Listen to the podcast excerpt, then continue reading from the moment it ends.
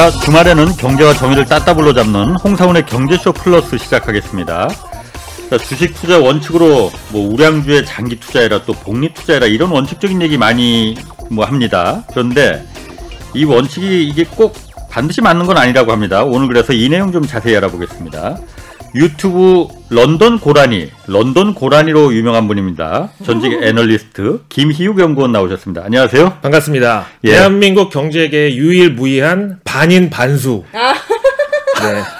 반인반수. 주린이 여러분들을 위험으로부터 지켜드리는 아, 런던 고라니 아, 김희욱입니다. 아, 연필 꽂으셨네요. 저랑 똑같이. 예, 홍사원 기자님 요게 너무 저는 지적이고 멋있어 보여가지고. 따라하지 말라고요. 저도 하나 벤치막. 아니 뭐 꽂을 꽂을 꽃을 꽂으면 이상할 것 같아가지고 연필로. 그잘 어울리십니다. 감사합니다. 예. 이게 수시로 빼가지고 이렇게 뭐 적는 척도 하고 이제 다시 네. 꽂았다가 이렇게. 자, 런던 고라니에 맞서서 네. 경제쇼 플러스의 꽃사슴. 아, 경제쇼의. 꽃사슴 네. 오윤혜 씨 나오셨습니다. 여러분 꽃사슴 오윤에 나왔습니다. 네. 아 저도 뭐 꽃이라도 하나 꽂, 꼽을 걸 그랬어요. 아쉽네요. 예전에 그 개그 프로그램에서 네. 뭐그 꽃꽂은 소 있었는데 아 그게 몇 년? 한 20년도 더 돼. 아 옛날 사람. 아 진짜 너 미치겠어요 요즘에 옛날 사람. 자, 그 김영권님 그 네. 런던 고라니라는 그 유튜브 어. 이름이 있어요. 네, 네. 그렇습니다. 런던 고라니가 그 고라니 제가 막 생각하는 그 고라니 맞습니까? 그러니까요. 예, 저 원래 이제 제가 런던 정경대 대학원 다닐 때 런던 아. 오빠로 불리다가 예. 저는 사실 그 이름이 더 마음에 들었거든요. 런던 오빠. 뭔가 좀 sweet하면서도 예. 진짜 안 어울려요. 지적이야. 네. 네. 그 런던 오빠를 좋아했는데 어느 날 제가 예. 길을 건너다가 네. 멀쩡하게 횡단보도 파란색 그 보행자 신호의 길을 건너는데 차가 와서 저를 쳤어요. 어 런던에서요? 아니 한국에서. 아 네. 어, 그래서 너무 황당해가지고 이렇게 멍 때리고 있었는데 그 차가 저 앞에 쓰더니 네. 운전자가 내려가지고 저를 한번 이렇게 쓱 보고 자기 차 부딪힌 부위를 한번 쓱 보고 이렇게 번갈아 가면서 보더니 네. 차를 타고 도로 가버렸어요. 뺑소니를 한 거죠. 그래서 제가 이게 너무 황당해가지고 네. 경찰서 교통계 가서 뺑소니 신고를 했어요. 네. 이제 이 정황을 경찰관 아저씨한테 이제 쭉 얘기를 했죠. 아니 이래가지고 나를 치고 그냥 바로 간 것도 아니고 잠깐 섰다가 어. 내 얼굴 한번 보고 자기 차 보고 이렇게 몇 번 번갈아가면서 보더니 그냥 가버렸다. 네. 그랬더니 그 경찰관 아저씨가 어 이상하다. 이거는 그 사람을 쳤을 때 나오는 반응이 아닌데 어. 고라니 같은 거 고라니. 쳤을 때 아. 이렇게 나오는 반응인데. 네. 라고서 제가 거기서 또 빈정상 해가지고 아. 아 국민의 지팡이 가지고 후배 그 피해자의 가슴을 후벼 팔 수 있냐. 네. 그 일화를 듣고 사람들이 너는 런던 고라니가 되어라. 아. 아, 그런데 많이 다치지는 않으셨어요, 그러면은? 어 무릎이 좀 이제 다쳤는데 네. 금방 이제 또 이겨냈고요. 네, 반인 반수기 때문에 너무 신기하다. 나중에 그럼 그 운전, 그, 잡았나요? 잡았, 잡았습니다. 근데 뭐 교통사고 처리 특례법 때문에 아. 종합보험 가입돼 있으면 어. 어, 면책이라고 하더라고요. 그렇군요. 그렇습니다. 자, 그래서 고란이라고 하는데, 아. 네. 아, 아, 그, 난 무슨 좀 특별한 뭔가 이유가 뭐 있을 있을 줄 알았는데, 네. 들어보니까 뭐 그렇게 생- 좀 생각보다는 좀 싸하네요. 네. 이제부터 실한 내용으로. 네. 자, 그 주식 투자할 때, 우리가 흔히 장기 투자해라, 뭐 주식 사놓고선 수면제도 같이 사라, 뭐 음. 이런 얘기도 많이 하잖아요. 네. 장기 투자, 복리 투자, 그리고 우량주 투자해라. 이게 이제 가장 우리 그 원칙으로 다들 뭐 바이블처럼 사람들 믿고 있는데 네. 이게 좀 문제가 있을 수 있다면서요? 그 왜 그런 문제를 말하시는 건가요? 주식 시장에 또 예. 특히 이제 투자의 세계에 있어서 어떤 보편 타당한 원칙이란 건 있을 수가 없고요. 예. 항상 장기 투자하라. 그러니까 이거는 지금 당장의 시세 변동에 대해서 우리한테 책임을 묻지 말아라. 예. 그러니까 이런 면피의 수단이라고 보고 실제로 장기 투자를 했을 때 굉장히 험악한 성과가 나온 경우가 훨씬 더 많았습니다. 장기 투자했을 때? 그렇습니다. 그래요? 음, 예를 안 들면 그랬을 것 같은데 왜 주, 주식 장기 투자하면 옛날에 투자했던 게 지금 와서 보니까는 그게 뭐 몇 배, 몇십 음. 배로 불어났더라 뭐 이런 얘기를 무용담처럼 많이 사람들 하는 거 들었거든요, 저도. 10분의 1, 100분의 1로 그래요? 축소된 사례가 훨씬 더 많습니다. 아하. 예. 예. 어. 일단 그리고 이제 어 뭐 복리의 마법이다. 예. 그다음에 뭐 우량주 투자는 안전하다 이런 얘기도 전부 저는 요즘에 어떤 그 코로나 19 유동성이 많이 풀리다 보니까 이런 주식 팬데믹 세상에 음. 어 그냥 그 증권사들이 혹은 또 금융사들이 혹은 증권 전문가들이 네. 본인들의 어떤 그 마케팅 수단으로 그런 레토릭을 삼는 거지 실제 전혀 검증된 논리가 아닙니다. 그래서 음. 보통 이제 골드 러시 때는 예. 금광에 투자하지 말고 곡괭이 만드는 회사, 청바지 만드는 회사에 투자라고 하잖아요. 예, 예. 어. 어, 막 골드러시라서 금광을 막 팠어요. 예. 근데 금이 안 나와서 꽝일 수도 있잖아요. 예. 네. 근데 어쨌든 금광을 팔려면 청바지하고 곡괭이는 써야 되잖아요. 예. 예. 그러니까 지난해 코로나 팬데믹으로 유동성이 시장이 그렇게 역대 최대로 풀렸는데 실제로 돈, 돈을 번 곳은 증권사, 예. 음, 네. 그리고 주식 방송, 예. 그리고 유사 투자자문 같은 금융사들이 실제로 돈을 벌었다. 예. 거기다가 이제 주식 투자라는 사람들이 이제 가장 어, 어떤 쉽게 접근할 수 있는 투자 대상으로 삼는데 어, 주식은 누가 뭐래도 위험 자산입니다. 이거는 워런 그렇죠. 버핏이든 어. 뭐 미국의 연준이든 음. 그 어떤 경제 주체나 기관들도 다 인정하는 사실이에요. 굉장히 네. 공격적이고 위험한 자산이죠. 그렇습니다. 예. 그러니까 주식이라는 게 유가 증권인데요. 예. 있을 유자의 가격 가짜해서 예. 그냥 가격이 있는 증권 종이에 불과한 거지. 예. 어, 이 주식 투자가 위험 자산이라는 걸 무시하고 장기 투자를 하면 안전하다라는 그 개념은 네. 그 개념 자체가 어, 음. 굉장히 좀 위험하다. 그 자체의 개념이 위험한 거다. 진짜요? 이렇게 생각하고요. 네. 위험 자산의 특징은 뭐냐면 가치 저장 수단으로서의 기능이 전혀 없습니다. 그게 뭐죠?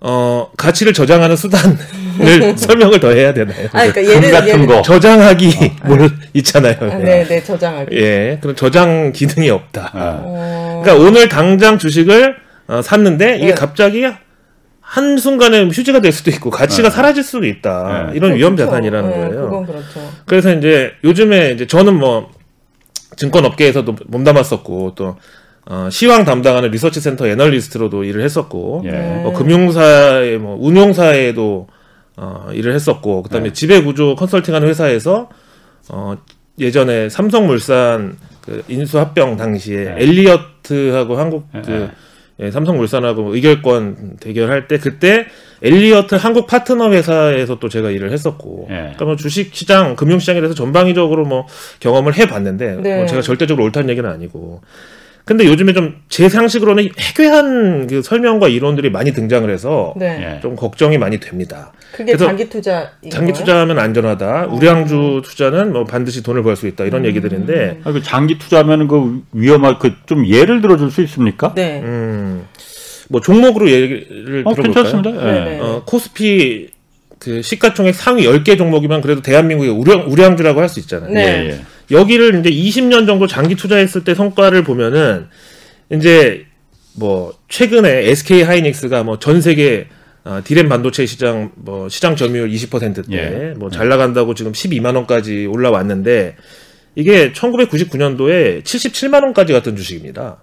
지금 그 5분의 1 토막이에요. 어, 그 다음에 현대차 예. 지금 이제 뭐 미래차, 전기차, 수소차 막 어? 어, 글로벌 선도 기업으로 막 어, 위상이 높아지고 있다고 네. 하는데 지금 22만 원대잖아요. 네. 예. 이게 이제 2012년도에 차화정, 자동차, 아. 화학, 정유, 예, 예. 요 차화정 바람 불었을 때 요게 또 이미 10년 전에 28만 원까지 갔었습니다. 근데 지금 이렇게 많이 올랐다고 해도 22만 원. 어, 아, 그 현대차 그럼 10년 전보다 지금 주가는 더 내려간 거군요. 맞습니다.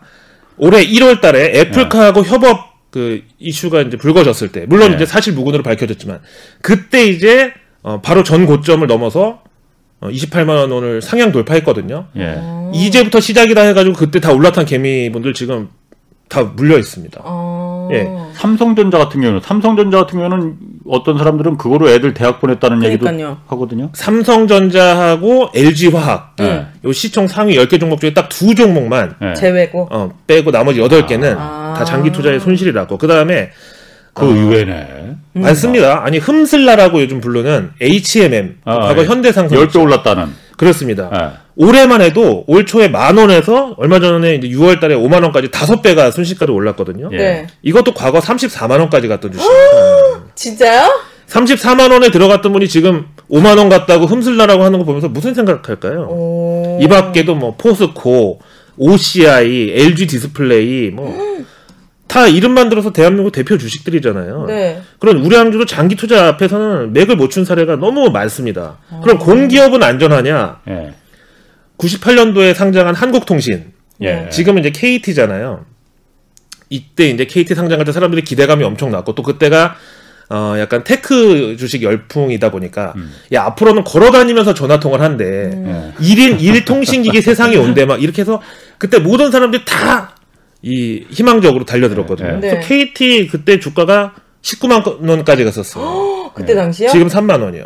아, 아, 아, 그때 사람들이 19만 원에 들어갈 때 어, 미래를 예측했을 거잖아요. 아까 얘기한 대로 희망적으로 막 네. 걸어가면서 전화가 가능하대, 걸어가면서 TV를 핸드폰으로 보는데 막 그때 KT 상장할 때 사람들이 기대하고 그 모든 걸 이제 바랬던 그 시나리오의 1.5배가 지금 현실에서 달성이 됐는데 주가는 4분의 1 토막으로 어. 아니 그게 혹시 3만 그러면은 예. 그 기업들의 주가가 그 액면 분할을 하거나 이렇게 해서 그 절대 액이 좀 낮아진 그런 건 아니에요. 음. 제가 지금 말씀드린 주가는 다 지금 현재 액분 뭐 감자 모든 걸 다 감안해서 현재 주가 수준으로 따졌을 때를 말씀드리는 겁니다. 예. 예, 그러니까 정확한 거죠. 아, 오히려 그때 표시 주가하고 지금하고 다를 수는 있어도 지금 기준으로 하면은 그렇게 다 아, 아. 10배, 뭐 200배. 그 다음에 보통 또 이런 얘기 많이 해요. 야, 우리 주변에서 어, 생활 속에서 밀접하게 접할 수 있는 회사에 투자하면은 실패가 없다. 네. 우리가 많이 쓰는 그렇죠. 어. 어, 그때 당시에 지하철 1호선을 깔은 회사가 있었어요. 2호선이요? 1호선. 아 1호선이요? 지하철 1호선 깔았고, 네. 그 다음에 대한민국 건설사 면허, 면허 1호 기업. 어. 지금 건설사가 그렇게 많은데, 건설사 면허 1호 기업이 있어요. 네. 거기다가 거기가 장충체육관도 건설했어요. 그러니까 일단 그때 당시에 어떤 그 역사와 전통이 있는 남들이 따라올 수 없는 1등 기업 대한민국 건설사 면허 1호에다가 지하철 1호선 깔았죠. 경부고속도로 깔았죠. 장충체육관 지었죠. 그러니까 평일날은 지하철 1호선 타고 출근하고 네. 주말에 경부 타고 놀러 가고 네. 그 다음에 시즌 되면 장충체육관 가서 농구 대잔치를 봤어요. 그래서 야, 이 주식에 그럼 투자해야 되겠다. 대박이다. 그게 바로 이제 삼부토건이거든요. 삼부 토건이요? 예. 이게 이제 2000년대 초반에 67만 원까지 갔다가 예. 작년에 300원. 에? 음. 아 정말이에요, 이거. 예. 진짜요? 그랬다가 갑자기 대선 후보 뭐 테마주로 어, 떠오르면서 급하게 이제 작년부터 올해까지 상승한 게 이제 3,000원. 어 소름 돋아. 아, 삼부 토건이 그래서 대선 테마주로 지금 그래서 3,000원이에요. 근데 어. 그게 67만 원짜리 예. 주식이었다는 거죠. 하여튼 이런 식으로 네. 어, 주식은 위험 자산이 맞고요. 이거를 부정하는 사람은 아마 없을 거예요. 근데 이제 지금 하도 이제 그 뭐 동학개미 열풍 막 이러다 보니까 거기에 편승해서 이제 돈을 벌려는 사람들이 있는데 아까 얘기한 대로 네. 곡괭이하고 청바지 만드는 사람들만 지금 돈을 벌고 있는 거예요. 막상 투자자들보다는. 증권사들만 그렇습니다. 증권사, 주식 전문가, 아. 뭐 주식 유튜브 채널, 유사 투자 자문 등등 증권 방송 예. 네. 다 사상 최대 매출 냈거든요. 예. 그럼 우리 개미들은 어떻게 하면 돈 벌 수 있는 거예요? 벌어야죠. 그거 이따 집에 가기 직전에 물어봐야 되는데 너무 빨리 나. 아, 네, 죄송합니다. 위험 자산이라는 마음이 거를. 예 아셔야 되는데 네. 헉, 너무 아까- 설득력 있다. 처음에는 진짜 완전 반박할 게 이만큼이었는데 어. 팩트를 이렇게 가져오니까요. LG 화학이랑 삼성전자 빼고는 지금 두 개 빼고. 장기투자에, 예. 예. 근데 그때 LG전자, 삼성, 아, LG화학, 삼성전자 투자하신 분들이 딱 그거 하나만 뭐 종교처럼 막 그 믿고 들어가진 않았고 다른 거 여러 개를 분산했을 거잖아요. 음. 네, 근데 이거 하나는 그렇게 수익이 났을지 몰라도 다른 데서 어, 손실이 발생했을 수 있고 음. 네. 그 다음에 삼성전자, LG화학도 주가가 완전히 그 나락으로 가서 손절을 하지 않으면 안 될 그런 시기도 있었거든요. 근데 그런 걸 다 견딘 분들의 수익이 그렇게 났다는 거지 결코 뭐 그냥 그 기간만 믿고 네. 어, 장기 투자에다가 우량주라는 그 어떤 그 어, 공식만으로 탄생한 수익률이 아니라는 거죠. 그래서 음.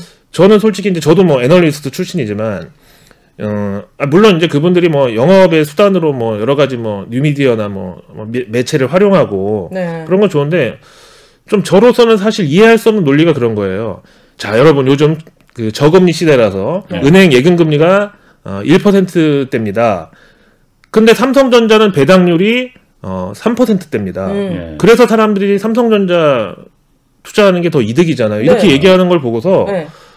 어 진짜 저는 충격을 왜, 받았어요. 왜요? 그것도 현재 금융사에 종사하는 분이 그런 얘기를 하더라고요. 그러니까 네. 위험 자산 주식하고 국가에서 5천만 원까지 원금을 보장하는 그 안전자산 예금하고 수익률만 가지고 비교를 한다는 게 이게 정말 말이 안 안 되는 거거든요. 아, 그래요? 아니 삼성전자가 계속 올라가는 게 폭락할 수도 있잖아요. 그렇죠. 배당은 3%를 준다고 하더라도 아니 원금이 깨질 수가 있는데 그거는 얘기 안 하고 수익률 가지고 단순 비교를 한다. 폭락하면 뭐라고 배웠죠? 추가 매수. 추매를 하라. 분할 매수를 분할. 매수. 그래서 이런 이런 꽃사슴들 때문에 증권사가 매수하라. 돈을 얼마나. 사랑스러울까 진짜. 증권사에서 뭐 CF 안 들어왔어? 아니, 이런 식. 이렇게 배웠거든요. 폭락하면 추매하고 예. 더 폭락하면 더 추매하고 계속 매수해서 평단을 낮춰라. 그게 이제 물타기. 어, 물타기. 그다음에 오를 때 계속 추가 매수하는 건 불타기. 네. 근데 물하고 불하고 섞으면 결국 어, 아무것도 아니다. 예. 그래서 주식도 너무 기간이든 뭐 종목이든 분산을 많이 하면 또 이거 플러스 마이너스 하면 또 0이 돼요. 예. 그러니까 선택과 집중을 해야 될 투자 대상인데 그거를 수익률만 가지고 음. 주식과 예금을 비교한다. 이건 말이 안 된다고 생각하고요. 네. 그 다음에 이제 뭐든지 어떤 발행량과 희소 가치에 따라서 자산이 정해지는 거잖아요. 어, 네. 주식은 네. 사실상 무한대로 찍어낼 수 있습니다. 하지만 그 현금은 국가에서 중앙은행에서 통화량하고 그 발행량을 조절을 하잖아요. 예. 근데 뭐 cash is trash라는 말을 또 월가에서 나온 얘기를 우리나라에서 그대로 옮겨가지고 음. 어, 은행 예금하면 돈이 녹는다. 네. 현금은 휴지다. 네. 이런 그 얘기, 인플레이션 압박 때문에 뭐 요즘 그런 얘기도 많이 해요. 예, 어. 그런 논리도 사실 따지고 보면 어, 우리나라 예. 물가 상승률이 2019년이 0.4%, 예. 네. 그다음에 작년에 그렇게 유동성이 많이 풀렸다고 해도 작년 물가 상승률 연간 0.5%입니다. 예. 네. 0%대거든요. 네. 물가 상승률 0%대인데 인플레이션을 이유로 들어서 또 주식의 어떤 매력을 강조한다는 것도 사실은 옳지 않죠. 음. 마이너 뭐 물가 상승률이 뭐 한 3% 이상 돼야 그 어떤 예금 금리를 예. 근데 물가는 더- 체감하기로는 솔직히 이 0%대라고 체감이 안 돼. 진짜 많이 올랐다고 생각. 만 원짜리 한 장 들고 마트 가면요. 살 수 있는 게 진짜 맞아요. 별로 없고. 인플레이션을 측정하는 그 지표와 그 네. 어떤 가중 평균을 측정하는 이제 방식에 대해서 계속 좀 수정해야 된다는 논의가 있고 실제로 통계청에서도 수시로 이거를 리밸런싱을 하긴 해요. 근데 네. 어쨌든 물가 상승을 이유로 얘기한다는 건 지표상으로는 이 맞지 음. 않는 얘기죠. 2년 연속 예. 어, 물가 상승률 0%대로 기록되고 있으니까요. 네. 예. 자 그러면은 그 일단 장기 투자가 이 꼭 좋은 그 음. 지표상으로 실적으로 그렇게 좋지 않다는 거 지금 예를 들어서 실질적으로 좀 보여주셨어요. 예. 우량주에 투자라는 거 그럼 최소한 망하지나 휴지 조각이 되진 않는다. 그래서 그래서 이제 삼성전자 하이닉스에 많이들 이제 주식을 사는 거잖아요. 네. 우량주 투자하는 것도 이게 허점이 있다는 거는 어떤 의미에서 그러신 건가요? 어, 사실 뭐 이제 그 어떤 주 뭐 좋은 주식, 네. 테마주, 우량주, 뭐 저평가주, 가치주, 자산주 많은 이름이 있습니다. 네네네. 하지만 그런 것도 어, 어느 날 갑자기 자 선반영입니다. 아, 아. 어, 그걸. 끝까지 그냥. 예, 아, 영어로 뭐 priced in입니다. 예. peaked out 했습니다. 그럼 그냥 그때부터 영문도 모르고 쭉 빠지는 거예요. 예. 명분도 모르고. 예. 그러면서 쭉 흘러내려서 원금 회복하는데 한 20년 걸린단 말이죠. 그게 무슨 가치 투자인 거죠. 비자발적 장기 투자로 묶이는 거죠. 거기다가 그 오랜 기간 동안 이제 헌법에도 보장되어 있는 내 재산권을 행사할 권리를 박탈당하고 무조건 기다려야만 된다. 이거는 예, 제대로 된 투자라고 할 수가 없죠. 거기다가 이제 네. 뭐 우량주 같은 경우에 아까 말씀드렸지만 K 배터리 3사도 예. 예, 지금 전 세계 시장 점유율 50%를 넘고 있어요. 네. 그러니까 전기차 두 대가 가고 있으면 그 중에 한 대는 무조건 K 배터리가 장착돼 있습니다. 그런데 그 3사가 어, 올해 1분기까지만 해도 다 적자였어요. 근데 주식이 제일 그 주가가 많이 올랐던 기간이 그 1분기였거든요. 예. 그러다가 막상 2분기에 어, K 배터리 3사 중에 두 개사가 이제 흑자 전환을 했는데 주가는 오히려 빠졌습니다.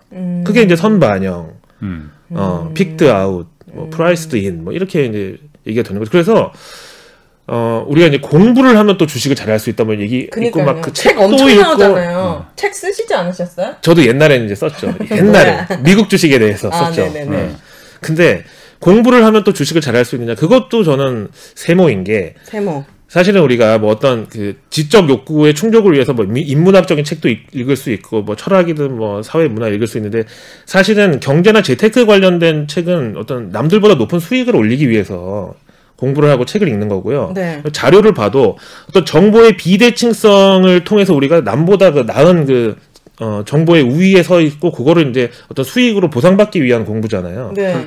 예. 근데 이 주식이란 거는 내가 아무리 뭐 반도체 막 디램이 뭐고 뭐 예, 비메모리 메모리 시스템 반도체 뭐 파운드리가 뭐 다 공부를 해도 이게 이제 나만 그 지식이 많다고 해서 주가가 오르는 게 아니라 어 대중들이 그걸 인정해서 다 같이 쫓아와야 주가가 비로소 그때 오릅니다. 그러니까 네.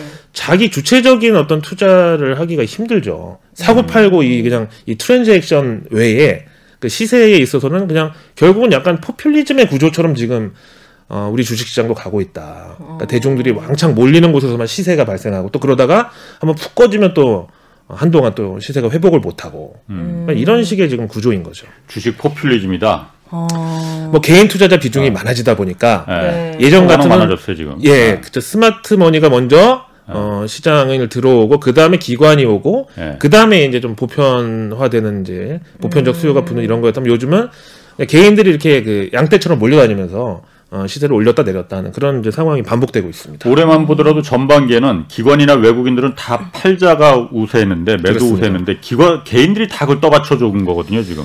근데 아직까지는 이제 네. 유동성 장세다 보니까 지금 유동성이 이렇게 그 어, 밀물이 들어왔을 때는 사실 낚싯대를 그냥 어디다 담궈도 음. 밀물일 때는 고기 잡기가 좀 쉽잖아요. 예, 예. 근데 이게 진짜 이제 어떤 유동성의 축소 시기가 됐을 때는 어떨 것이냐. 지금까지는 어, 예를 들어서 이제 미국 시장이 전날 급락을 했어요. 그런 날 이제 보통 우리나라가 어, 시초가에서 개파락 출발을 하고 보통 장중까지 끝에까지 보면은 어, 시초가가 장중 최저가인 날이 많거든요. 그럴 때 무조건 아침 일찍 예. 미국 시장 급락한 날 예. 아침 일찍 하락 출발할 때 저가 매수를 하면은 당일에 오후에는 오르거나 아니면 다음 날 오르거나 이렇게 해서 무조건 이제 저가 매수 필승 예. 이 전략이 통했습니다. 아, 네. 근데 이제 과연 개인들이 어, 계단식 하락을 맞게 되거나 네. 특히 작년에 우리 증시에 진입한 동학개미 분들은 약세장 폭락장을 겪어본 경험이 없기 때문에. 예. 과연 그런 상황이 왔을 때 버틸 수 있을 것이냐. 음. 그때는 유동성의 싸움보다는 사실은 심리적인 음. 예, 또 투매나 패닉 셀링이 출현할 수도 있고요. 네. 음, 그런 면에 있어서 어, 개인들은 레버리지나 어떤 이제 차입에 어, 조금 불리한 입장이잖아요. 그럼 개인은 언제 팔아야 돼요? 갑자기요? 아니 그, 그 꽃사슴 질문은 조금 이따 좀 대답해 약간 주시고. 아, 예. 궁금한 게 그냥 바로 나왔죠. 어, 아예 좋아요. 그 질문 잊지 마시고 아, 네. 아, 팝업 언제 식으로 그럼 예. 하반기에는 지금 어쨌든 개- 그 유동성 장세가 이렇게 지금 우리도 어쨌든 금리 올린다고 하고 어. 긴축에 어쨌든 모드로 들어갈 거 아닙니까? 그럼 유동 유동성 장세는 이제 기대할 수 없을 거잖아요. 그러면은 개인들이 네, 그 대중 심리 아까 그, 그 주식 포퓰리즘이라고 했는데 네. 그게 더 크게 좀 이렇게 좀 어떤 안 좋은 방향으로 작동할 가능성 이 있다고 보시는 거예요? 사실은 예.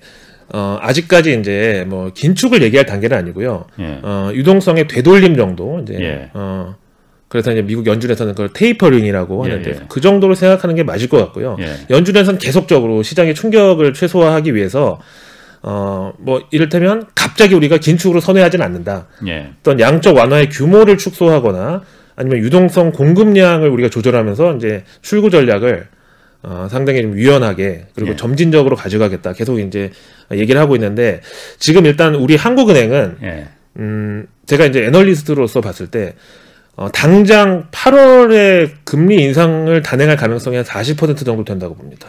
어. 예. 뭐 더 높게 보는 분들도 많아요. 예, 저는 그렇게 봐요. 예. 근데 일단 지금 이제 2차 변이, 델타 변이, 예. 어, 뭐 이런 것도 있고 사실은 뭐 재난지원금이 풀린다고 하면은 어, 또 그게 지난 그 4월 달과 마찬가지로 시중에 M2 그러니까 광의 통화가 많이 풀리면 인플레이션이 또 올라가는 그런 예. 기계적인 작용이 있었기 때문에 재난지원금 지급에 대해서 한국은행에서는 약간 어, 당근과 채찍처럼 금리 인상을 동시에 추진할 가능성이 있다 사실은 예. 이렇게 보는데 지금 이제 여기서 뭐 baby step으로 0.25% 포인트 금리를 올린다고 해도 출구 전략이라고는 할 수는 없고요. 예. 실제 이제 우리나라로 치면 팔당 댐의 수문은 미국의 연방준비제도 이사회거든요. 어. 거기서 문을 확 닫아버리지는 않고 예. 계속 이제 수문을 조금씩 이제 예, 좁히기 시작하는 거죠. 예. 그러다가 완전히 닫아도 뭐 한강 뭐 상류 중류 하류까지는 계속 물은 흘러가겠죠 예. 어느 정도는 예. 그렇다고 갑자기 물이 뭐 거꾸로 뭐 댐으로 빨려 들어가지는 않을 테니까요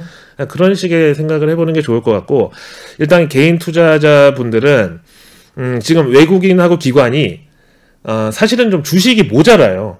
에? 예. 뭔 말이죠? 거기 이제 그 포트폴리오 관리를 하고 음. 이제 주식하고 현금 뭐 채권 뭐 대체 투자 뭐 국민연금만 해도 4411로 예. 주식, 채권, 대체 투자, 그다음에 현금성 그 투자 자산 뭐 이제 당장 현금화 가능한 이렇게 4411 정도의 포트폴리오 관리하는데 네. 지금 이제 주가는 저렇게 많이 올라왔지만 기관하고 외국인이 주식 비중이 좀 모자라단 말이에요. 개인들이 워낙 많이 갖고 있어서. 어. 요거를 이제 좀 싼 값에 뺏어오려면은 개인들이 이제 탈출 러시가 있을 때 공매도를 이용해 가지고 어 지수를 좀 어, 하방으로 강하게 압박할 가능성이 있다. 음. 는 거죠. 그래서 저는 아직 그래도 어, 한두 번의 기회는 남아있다. 이게 예. 뭐 회광 반조의 느낌이든 뭐든지 간에 어. 지금 이제 현금을 조금씩 확보하고 있다가 예. 그러니까 연말 전에 한번 뭐 투매가 온다고 했을 때 예. 그때 한번 이제 저가에 매수 를 해서 요번에는 한 중기 관점으로 예. 중기면 뭐 한- 계열이 어느 정도? 뭐한 2년 정도, 2년에서 3년 정도 네. 어, 지나서 잔잔하게 수익을 보겠다. 뭐 이런 전략은 저는 타당해 보입니다. 음. 그럼 아까 이제 꽃사슴 오윤혜 씨 그 네. 질문한 대로 언제 사고 언제 팔아야 되느냐 이게 뭐 사실 뭐 답도 없는 질문인 것 같기도 하고 그러니까요. 뭐 하지만은 가장 궁금한 거란 말이에요. 그게 어제 만난 어. 어. 떤 주식 전문가라신 분은 뭐 점점점이 두 번 나오면 팔고 점점점 세 번을 뭐 그게 말. 무슨 뭘? 어, 무- 물어 대답 대답해 점점점이 주시는 뭐예요? 차트를 보면 점점점인데 아. 이게 두 번 나오면 팔- 막 얘기하는데 아 너무 웃기면서도 이게 뭔가 넘어가셨네 또 아니 아니 아니 네네. 그래서 지, 이게 진짜 사고 팔고가 제일 중요하잖아요. 아무도- 사는 거보다 파는 게 정말 중요하죠. 그쵸 그쵸. 게. 예. 그 타이밍을 좀 알려주시면 안 되나요? 저는 사실 수시로 어 그 내 포트폴리오를 좀 네. rebalancing을 할 필요가 있다. 뭐 rebalancing이 어려운 게 아니라 네. 예. 조금 많이 올라온 종목은 어, 팔고 그게 몇 퍼센트가 조금 많이에요? 뭐 그거는 개인의 투자 수익률 목표치에 따라 다르겠지만 목표가 없는 사람이 많거든요. 지금 약간 그런 사람은 정말 투자하면 안 되지 아니 지- 솔직히 뭐 자기 원칙이 있어야지 왜냐면은 막 20%가 많이 오른 건지 한 40%도 많이 오른 거 아니 3%만 해도 많이 오른 건 솔직히 목표가 어. 없거든요. 그러니까 은행 은행 금리보다 많으면 솔직히 5%만 올라도 많은 거잖아요. 아, 그러니까 그게 자기 원칙을 원- 내가 천만 원을 만약 투자한다 네. 했을 때 나는 여기 천만 원 투자해서 네.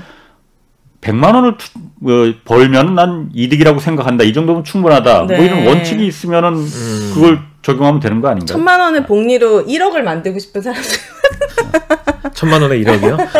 10년 어. 버티면은 10배 오른다 막 이러니까. 아니 요즘에 진짜 너무 이 easy money라고 해서 이 유동성이 시장에 많이 풀리다 보니까 네. 그돈 복사라는 말도 사람들이 막 하잖아요. 근데 이게 사실은 해괴한 저는 개념이라고 생각해요. 음. 뭐 경제학을 꼭 전공했고 뭐 애널리스트 경력이 아니더라도 상식적으로 봐도 돈 복사라는 게그 항상 사무실에 뭐 홍사원 기자님 아시겠지만 복사기 옆에 파쇄기도 같이 있는 거거든요. 어. 복사기인 줄 알고 집어넣는데 아. 파쇄가 될 수도 있는 거고.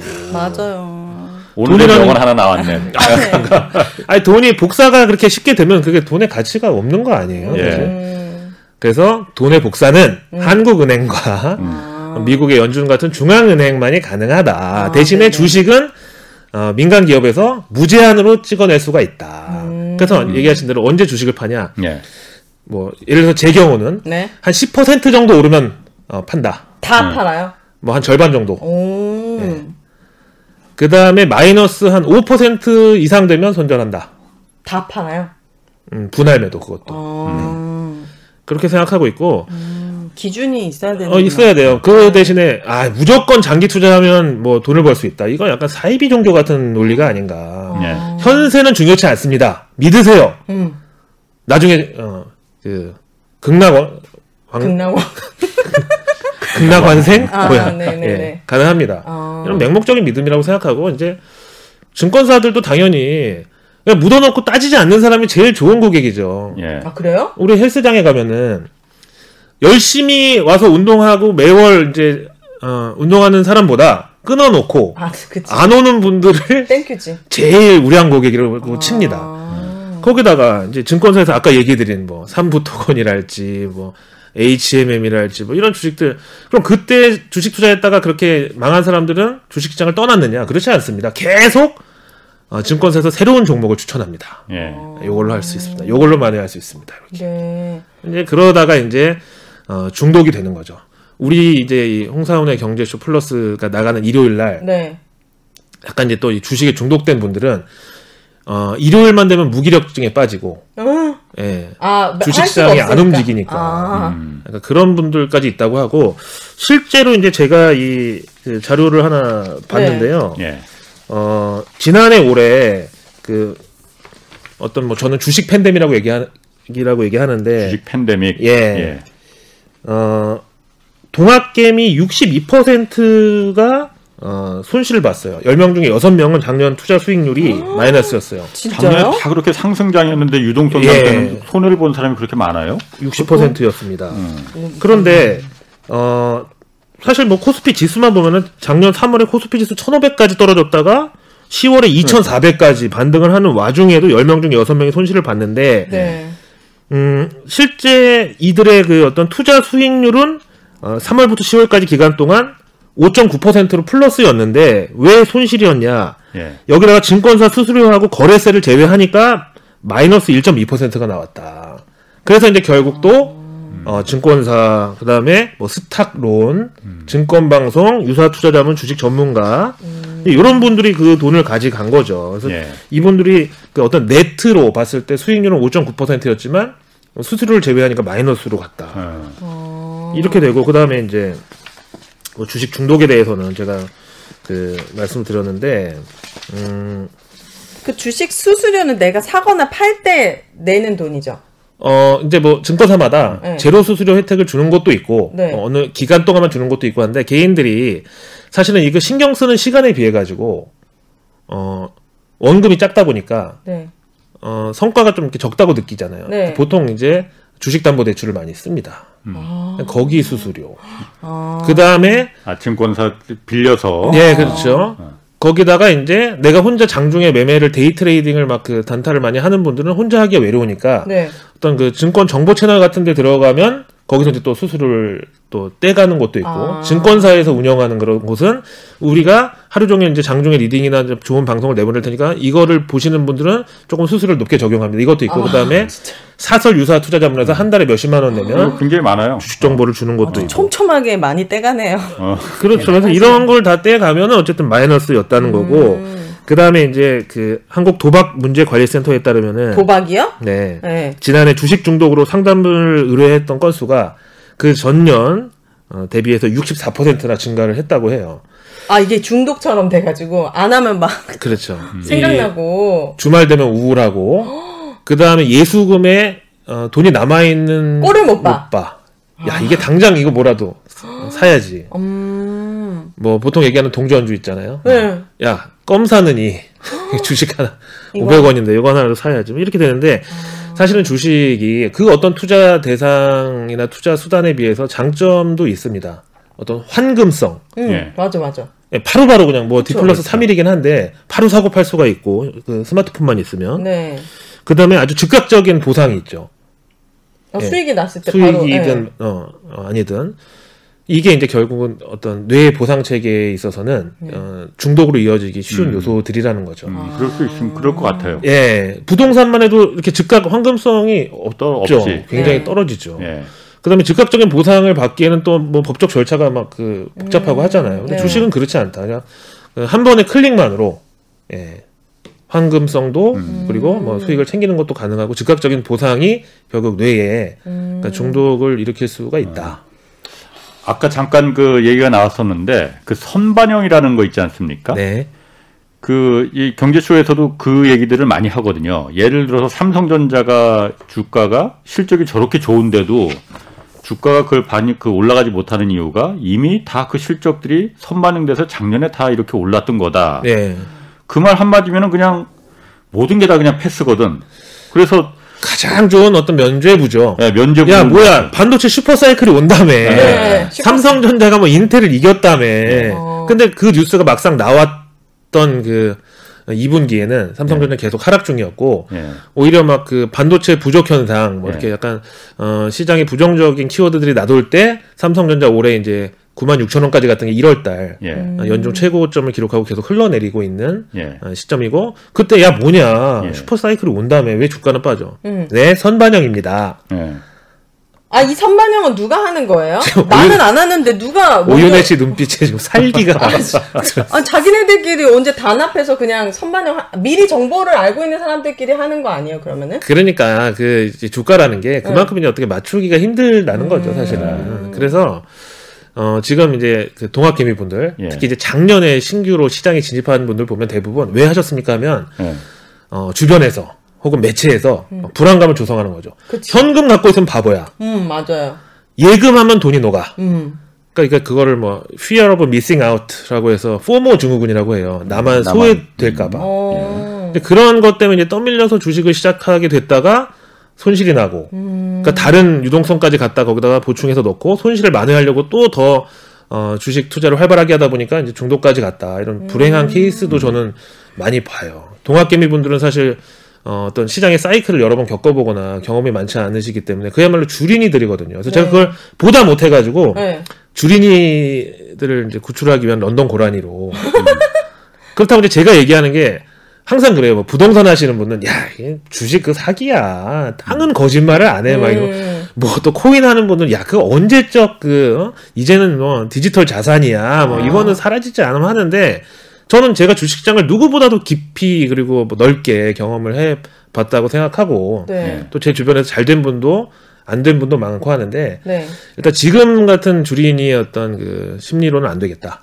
뭔가 좀 경고의 목소리를 드리고 네. 아, 주식이 위험 자산이라는 어떤 인식을 확실하게 좀 심어 드려야 되겠다. 그래서 어. 어, 사실은 욕도 많이 먹었었어요. 네. 너 얘기 들었으면 돈 못 벌었을 거 아니야. 근데 사실 이 인생의 재테크는 그렇게 한 번에 벌고 빠지고 뭐 이런 그 시스템이 아니고 네. 계속 꾸준히 관리해 나가면서 어, 주식이 좋을 땐 주식에 좀 비중을 늘렸다가 그다음에 이렇게 좀 고점일 때는 주식 비중을 좀 줄이고 다른 데 이제 뭐 대체 자산을 좀 매수했다 이렇게 좀 계속 그 어떤 리밸런싱의 과정이라고 봐요. 포트폴리오를 느리고 줄이고. 음. 그리고 절대 이제 이 홍사원의 경제쇼 플러스 듣는 네. 보시는 어, 분들도 아 난 아직도 주식을 안 하는데 불안해하지 마세요. 이미 대한민국 5,400만 국민 모두가 간접적으로 주식 투자하고 있습니다. 간접적으로요? 내가 매달 납입하는 국민연금, 건강보험 이런 데서 다 주식 투자해요. 어, 네네. 내가 테슬라, 삼성전자, 애플, 현대차, LG화학 안 갖고 있어도 이미 내가 내는 실손 보험료부터 내가 은행에 예금하는 은행도 다 이렇게 어, 자산 운용을 하고요. 네. 네. 다 이미 거기서 주식 투자하고 있습니다. 네. 절대 불안해하실 필요 없고 내가 직접 하는 게 스트레스가 되고 내가 감당할 수 없다 하면은 어, 안 하시면 돼요. 주식은 위험 자산이고 네. 절대로 그 가치를 보장할 수 있는 가치 저장 수단으로서의 기능이 없습니다. 근데 답답한 게 개인은 어쨌든 내 자산을 불려야 되잖아요. 어, 이 내가 100만 원 버는데 이 100만 원이 110만 원이 되고 조금씩 불려 나가야 재테크라는 것도 가능한데. 가능, 예. 이걸 자꾸 리밸런싱이 사실 더 어렵게 들리거든요. 음. 뭐 정, 뭘 알아야 리밸런싱도 하는 건데, 그리고 음. 돈이, 목돈이라는 게 있어야 부동산에도 투자를 하고 하는 건데, 좀 추상적으로 들려요. 하지 마. 그럼 뭘 해? 어, 예금해. 그게 안전해. 예금? 그게 재테크인가? 그, 그 돈을 안전하게 저장은 할 수 있겠지만, 네. 내 자산을 불리는 거에 있어서는 좀 희망적인 얘기는 아닌 것 같아요. 음. 현실적인 리밸런싱에 뭐 뭔가 조언을 주신다던가 뭐 뭐 뭐 아까 4대 4대 1대 1대 뭐 이렇게 한다면서요 국민연금에서는 그러면 개인은 좀 어떻게 몇대 몇으로 하는 게 좀 좋은지 뭐 적금은 몇뭐 주식은 몇 뭐 채권은 몇 이렇게 좀 한다 좀 구체적인 조언 없나요? 말라는- 씨는 네. 이제 자산 증식에 있어서 네. 어, 나는 욕심 안 가지고 딱 이 정도면 만족해. 그래서 얼마 동안의 기간에 얼만큼으로 이제 자산을 불리고 싶으세요? 예를 들면 네. 나는 10년에 2배, 아, 뭐 아니면 나는 5년 동안 1.5배. 네. 어떻게 생각하세요? 저는 3년 동안 두 배요. 그러면 그 3년 동안 그 자산이 네. 절반이 되는 리스크도 감당할 수 있어요? 아니요. 그거는 안 되고. 안 될 것 같은데. 그러면 힘들 것 같은데. 그래서 어려운 건데. 네. 제가 이제 왜 자꾸 주식시장의 위험성을 얘기하냐면 주식 말고도 투자할 수단이 많긴 하다. 뭐죠? 코인이요? 아니 뭐 대체 투자 차원에서 네. 그럼 뭐 가상화폐가 됐던 네. 뭐 달러. 예 선물이 됐던 ETF가 됐던 채권형 펀드가 됐든 음. 예 그다음에 뭐 음원에 투자하는 요즘 음원이요? 예 재테크도 있고 음원? 예 노래? 실제로 그 역주행해서 빵 뜬 브레이브 걸스의 롤린 노래 같은 경우는 네. 음원 거래 사이트에서 수익률이 10배가 났습니다. 그런 사이트가 있어요. 있습니다. 음원 거래 예, 사이트. 음원 거래가 가능해요. 우와. 그 다음에 부동산은 소액으로 못 하잖아요. 그럼 리츠 같은 또 리츠. 투자 자산이 있고요. 그 음. 투자 대상 수단이 있고요. 그래서 여러 가지를 할 수 있는데 너무 주식에만 몰빵하는 거는 저는 위험해 보인다. 예, 이런 음. 얘기죠. 주식보다 조금 더 안전하다는 말씀인가요? 투자로? 세상에 리츠는- 안전한 투자는 없어요. 그러니까 주식보다. 주식 보다 안전하고 덜 안전하고 이거를 얘기할 수가 없는 게 다 위험 자산이거든요. 네. 그럼 어떻게? 그러니까 위험 자산 클래스에 코인, 뭐 리츠, 주식, 선물 옵션, 뭐 경마 뭐 다 들어가 있어요. 그러니까 음, 제가 봤을 땐 다 위험 자산인데 야 그래도 우량주는 안전하다는 게 말이 안 되는 거거든요. 그러니까 음. 뭐 예. 구치소에 가면 이렇게 그 번호표에 뭐 노란색, 하얀색, 뭐 위험한 사람 빨간색 뭐 색깔별로 나눠져 있잖아요. 네. 자기들끼리는 뭐 모범수네 뭐저 사람 위험한 사람인데 해도 결국 다 똑같은 죄수예요 사실은. 네. 그러니까 거기서 나누는 거는 큰 의미가 없어요. 저는 제가 봤을 때. 다만 어떤 가치 저장 수단으로서 봤을 때 여러 가지 이제 그 수단 중에서 부동산은 그래도 어 그런 면에서 좀 뛰어나지 않나. 특히 우리나라 같은 경우는 국토의 70%가 산지잖아요. 평지가 30%밖에 없거든요. 음. 거기다가 이제 수도권 집중 현상이 이제 큰데 최근에 어, 일본이나 중국, 대만 부자들이 어, 한국 부동산을 굉장히 갖고 싶어하고 실제로 매수를 또 많이 해요. 한국에 사는 나도 없는데 지들이 왜 갖고 싶어요? 이상한 사람들이 진짜. 그러니까 글로벌 마인드를 네. 어, 뺏긴다 이런 게 아니고. 아, 네. 아 그래서 저는 오히려 뭐 오. 수도권 부동산 같은 경우에는 가치 저장 수단이라도 있어서 안 되면 그냥 내가 들어가서 살면 되지 않냐. 이런 건 가능한데 집을 월세 살면서 그 모든 돈을 주식 투자에 할애해라. 음. 뭐 이런 얘기는 저는 솔직히 받아들이기가 힘들다는 거죠. 그리고 주식은 얼마든지 찍어낼 수 있어요. 코인? 그래서 저는 그 가상화폐도 어떤 발행량이 통제 가능한 음. 예, 그런 그 가상자산은 좀 유망하다고 보는 이유가 이 발행량이 통제가 안 되면은 사실은 그 휴지하고 다를 바가 음. 없어요. 근데 주식은 무제한 발행 가능하잖아요. 음. 근데 땅은 찍어낼 수가 없어요. 마음대로 한정돼 있잖아요. 네. 근데 부동산 투자는 어쨌든 목돈이 필요하잖아요. 솔직히 말해봅시다. 네. 기간이 오래 걸리고 네. 그다음에 수익들이 예. 어, 확실하게 막 그 짜릿하지 않다는 그런 게 좀 약간 디스카운트 요인인 거죠. 주식은 막 하루만 해도 상한가 하는 종목이 막 있잖아요. 음. 그런 게 이제 어떤 쉽게 돈을 벌고 싶은 음. 어, 옥시토신이 아닌 도파민에 의존적인 이제 투자 수단으로 주식이 이제 지금 자리를 잡은 거다. 음. 예. 자, 그 주식 얘기 좀 그 더 가보면은 뭐 이게 뭐 부동산 투자 그 주제는 지금 아니니까 네. 그 부동산 투자라고 주식 투자는 좀 그 성격이 좀 다르죠. 네. 많이 다른 것 같아요. 네, 그래서 어, 지금 추- 애널리스트 하셨었잖아요, 원래 네. 예전에. 그 제가 궁금한 거 있거든요. 네. 작전 세력이라고 있지 않습니까? 어. 실제로 이- 있죠. 영화도 나왔잖아요. 있죠, 당연히. 그 있죠. 작전 세력이라는 게 주가 조작을 말하는 겁니까? 아니면 그냥 뭐 의도 그 범죄는 아닌데 음. 그 합법적인 작전도 있는 겁니까? 뭐 요즘에 그 대선 후보 테마주들 예. 이런 게 사실 어떻게 보면 작전주라고 봐야 되겠죠. 예. 그 어떤 펀더멘탈에 기초하지 않은 그냥 시세 조정만으로 움직이는 이제 종목들. 예. 근데 그럴 수밖에 없는 게 이제 코스닥 중소형주들이 보통 이제 그런 작전주들이 네. 많은데 네. 코스닥 종목 한 1,500개 중에 예. 한 300개 기업만 원래 본업으로 먹고 살고요. 나머지 1,200개는 다 종이 장사거든요. 예. 종이 아 주식 찍어내고 네. 증자하고 뭐 삼자 배정 유증하고 예. 뭐 CV 발행하고 BW 어. 발행하고 계속 종이 장사를 먹고 사는데 진짜요? 이제 그러다 보면 거기 이제 작전 세력이 달라붙어 가지고 주가를 인위적으로 부양시킨 다음에 예. 음 그거를 이제 개인들한테 이제 떠넘기고 본인들은 시세 차익을 얻고 빠지는 예. 그 작전 세력은 그 회사 대표랑 얘기가 된 건가요? 회사 대표로부터 직접 주식을 물려 받아서 인수 받아서 그 돈으로 이제 어, 주식담보대출을 어, 명동 사채시장에서 받아가지고 한 달 이자가 15% 20%니까 예. 기본적으로 주가를 그 정도 올려야 예. 예 아, 사채 이자를 남는 내고 게또 있구나. 남을 거 아니에요. 네. 예. 그래서 아. 그런 예, 구조가 많고 진짜요? 참 자본시장이라는 게 그래요. 어, 한계 기업이라고 하는, 그러니까 기업을 계속 운영하는데 이자조차 못 내는 기업들이 많습니다. 예. 음. 그런데도 계속 자본시장에 남아 있는 건 어쨌든 투자 대상으로서 그런 역할밖에 없는 거죠. 이거 이거 불법이죠 작전은. 당연히 불법이죠. 시세 조정에 해당되고요. 근데 그거를 잡을 증거가 잘 없기 때문에 아니, 열심히 잡아 되, 는데. 네. 그럼에도 불구하고 계속 생겨나요. 그런 세력들이. 음. 아 그래요. 예. 그래서 이제 보통 그런 작전주 차트를 보면은 막 급등, 어, 막 뭐 이런 게 많잖아요. 30% 막. 보통 그런 걸 보면 이게 위험하다고 생각하고 안 들어가야 되는데 또 거기에 이제 또 중독되신 분들이 있어가지고 맞아. 그러니까 거기 작전주만 또 작전 세력이 들어간 주식만 찾아서 따라 들어가는 세력들이 또 있더라고요. 그런 개미들이. 있습니다. 예. 우와. 그러니까 왜냐면 서로 그게 수익이 나면은 과닉- 뭐 아니면 도니까. 그렇죠. 그러다 이제 뭐 아니면 도, 도라도 나오면 되는데 그러다 백도 나와가지고 예. 아.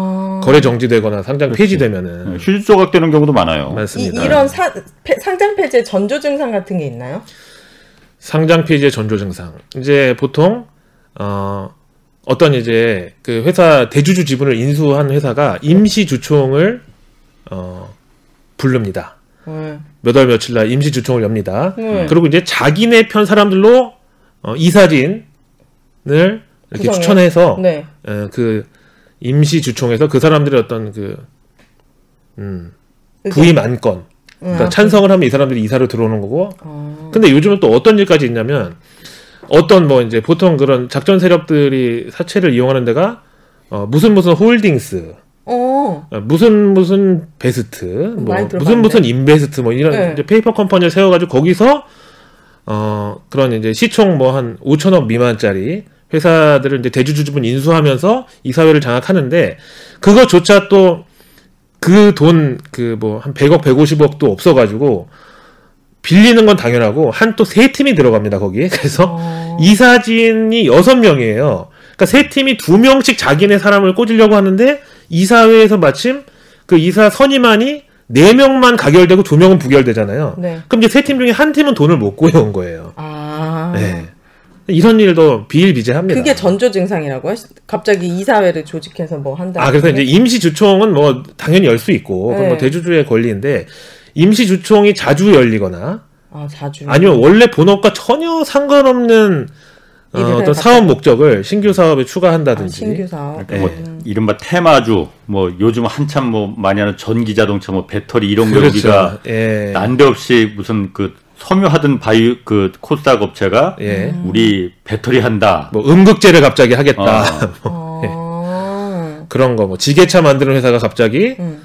예, 뭐 항암제 신약 개발을 하겠다든지 뭐 아. 약간 이런 경우에는 보통 이상한 어, 거예요. 예. 어. 그 어떤 이제 자회사 같은 거를 놓고 타법인 지분 취득으로 거기다 돈을 빼내는 그런 작전 세력. 왜냐면 그걸로 이제 사채 이자를 갚아야 되니까.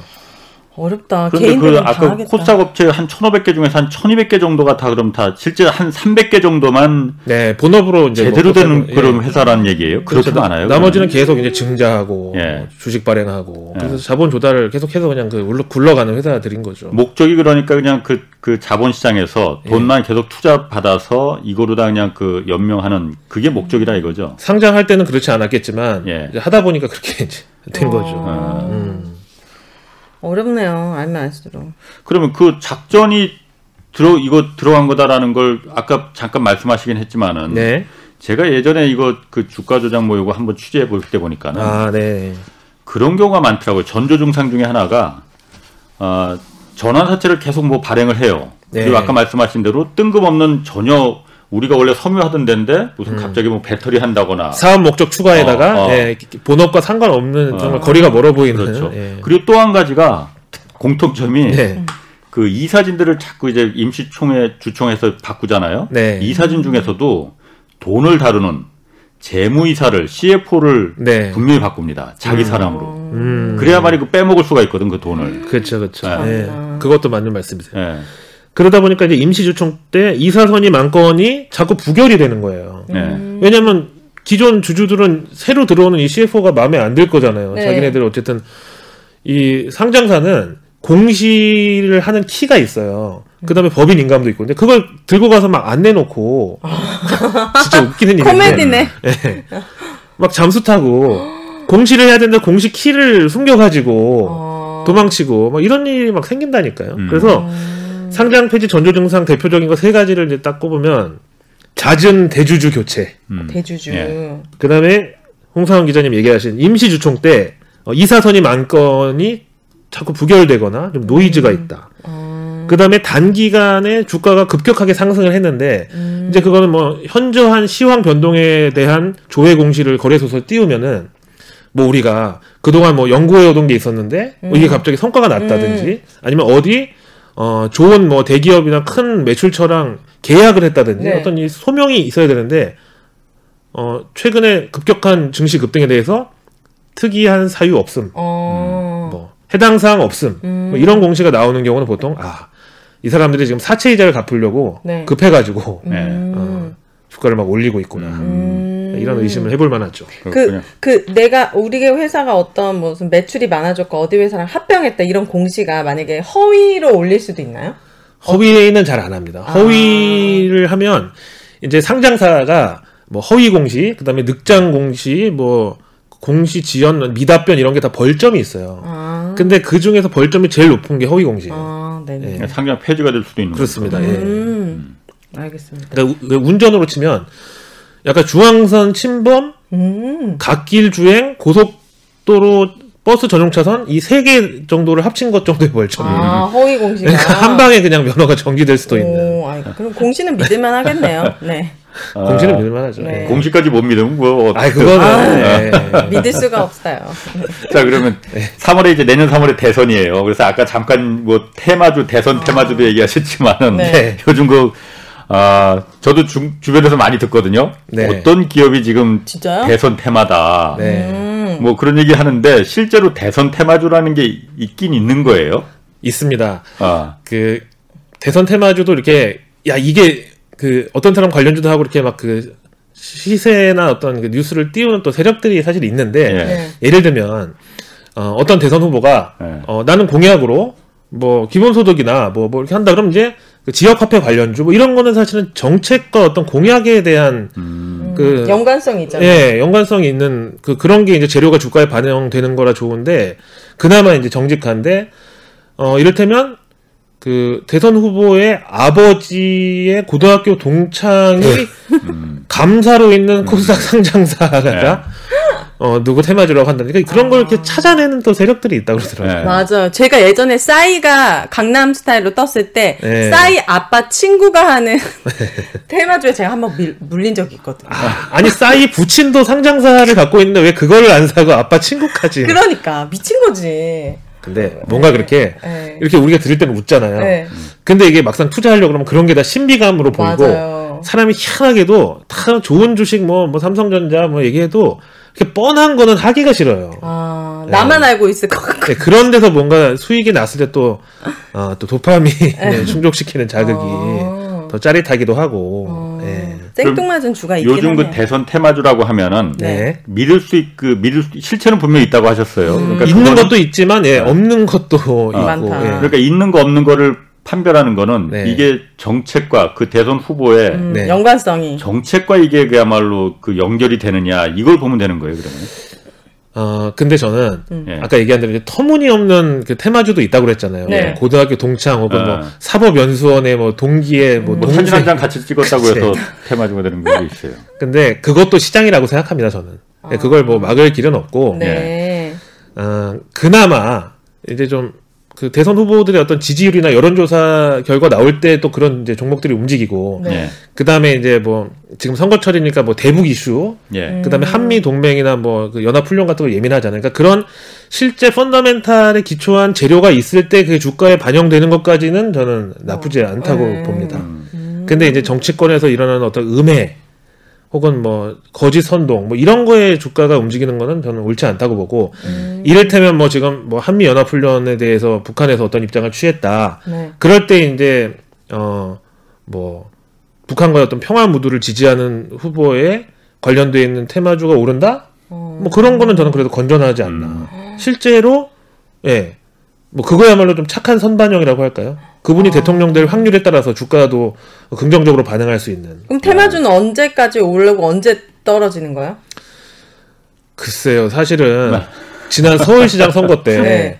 오세훈 후보, 그 다음에 안철수 후보 관련주들이 각각 따로 있었거든요. 네. 근데 사실 그때 어 약간 surprise가 나온 게 사실은 대부분 안철수 예비 후보가 어, 국민 경선에서 이길 줄로 알고 있었는데 음. 그 발표가 이제 그 다음 날 오후에 나기로 했는데 바로 그 전날 주식시장에서 마감할 때 보니까 네. 막판에 오세훈 후보 관련주들이 급등을 하면서 마감했어요. 야, 이게 혹시 했는데 그 다음 날 아니나 다를까 오세훈 후보가 이긴 걸로 나오는 네, 거예요. 이겼어요. 그 다음에 어떻게 됩니까? 이게 그게 그 반영을 한 거라는 거지 그러니까. 예, 그냥 어떻게 알았는지 참 신기하게도. 아, 그럼 당선된 순간부터 이제 다시 하 내려가겠네요. 그럼 이제 완전히 희비가 교체가 되는 거죠. 예. 알겠습니다. 자, 오늘 말씀 잘 들었습니다. 어, 홍사원의 어렵네. 경제쇼 플러스 오늘 여기까지 하겠고요. 함께 해 주신 유튜버 런던 고라니, 김희욱 연구원, 그리고 오윤혜 씨. 두 분 고맙습니다. 네, 감사합니다. 감사합니다. 홍사원의 경제쇼 플러스 여기서 마치겠습니다. 고맙습니다.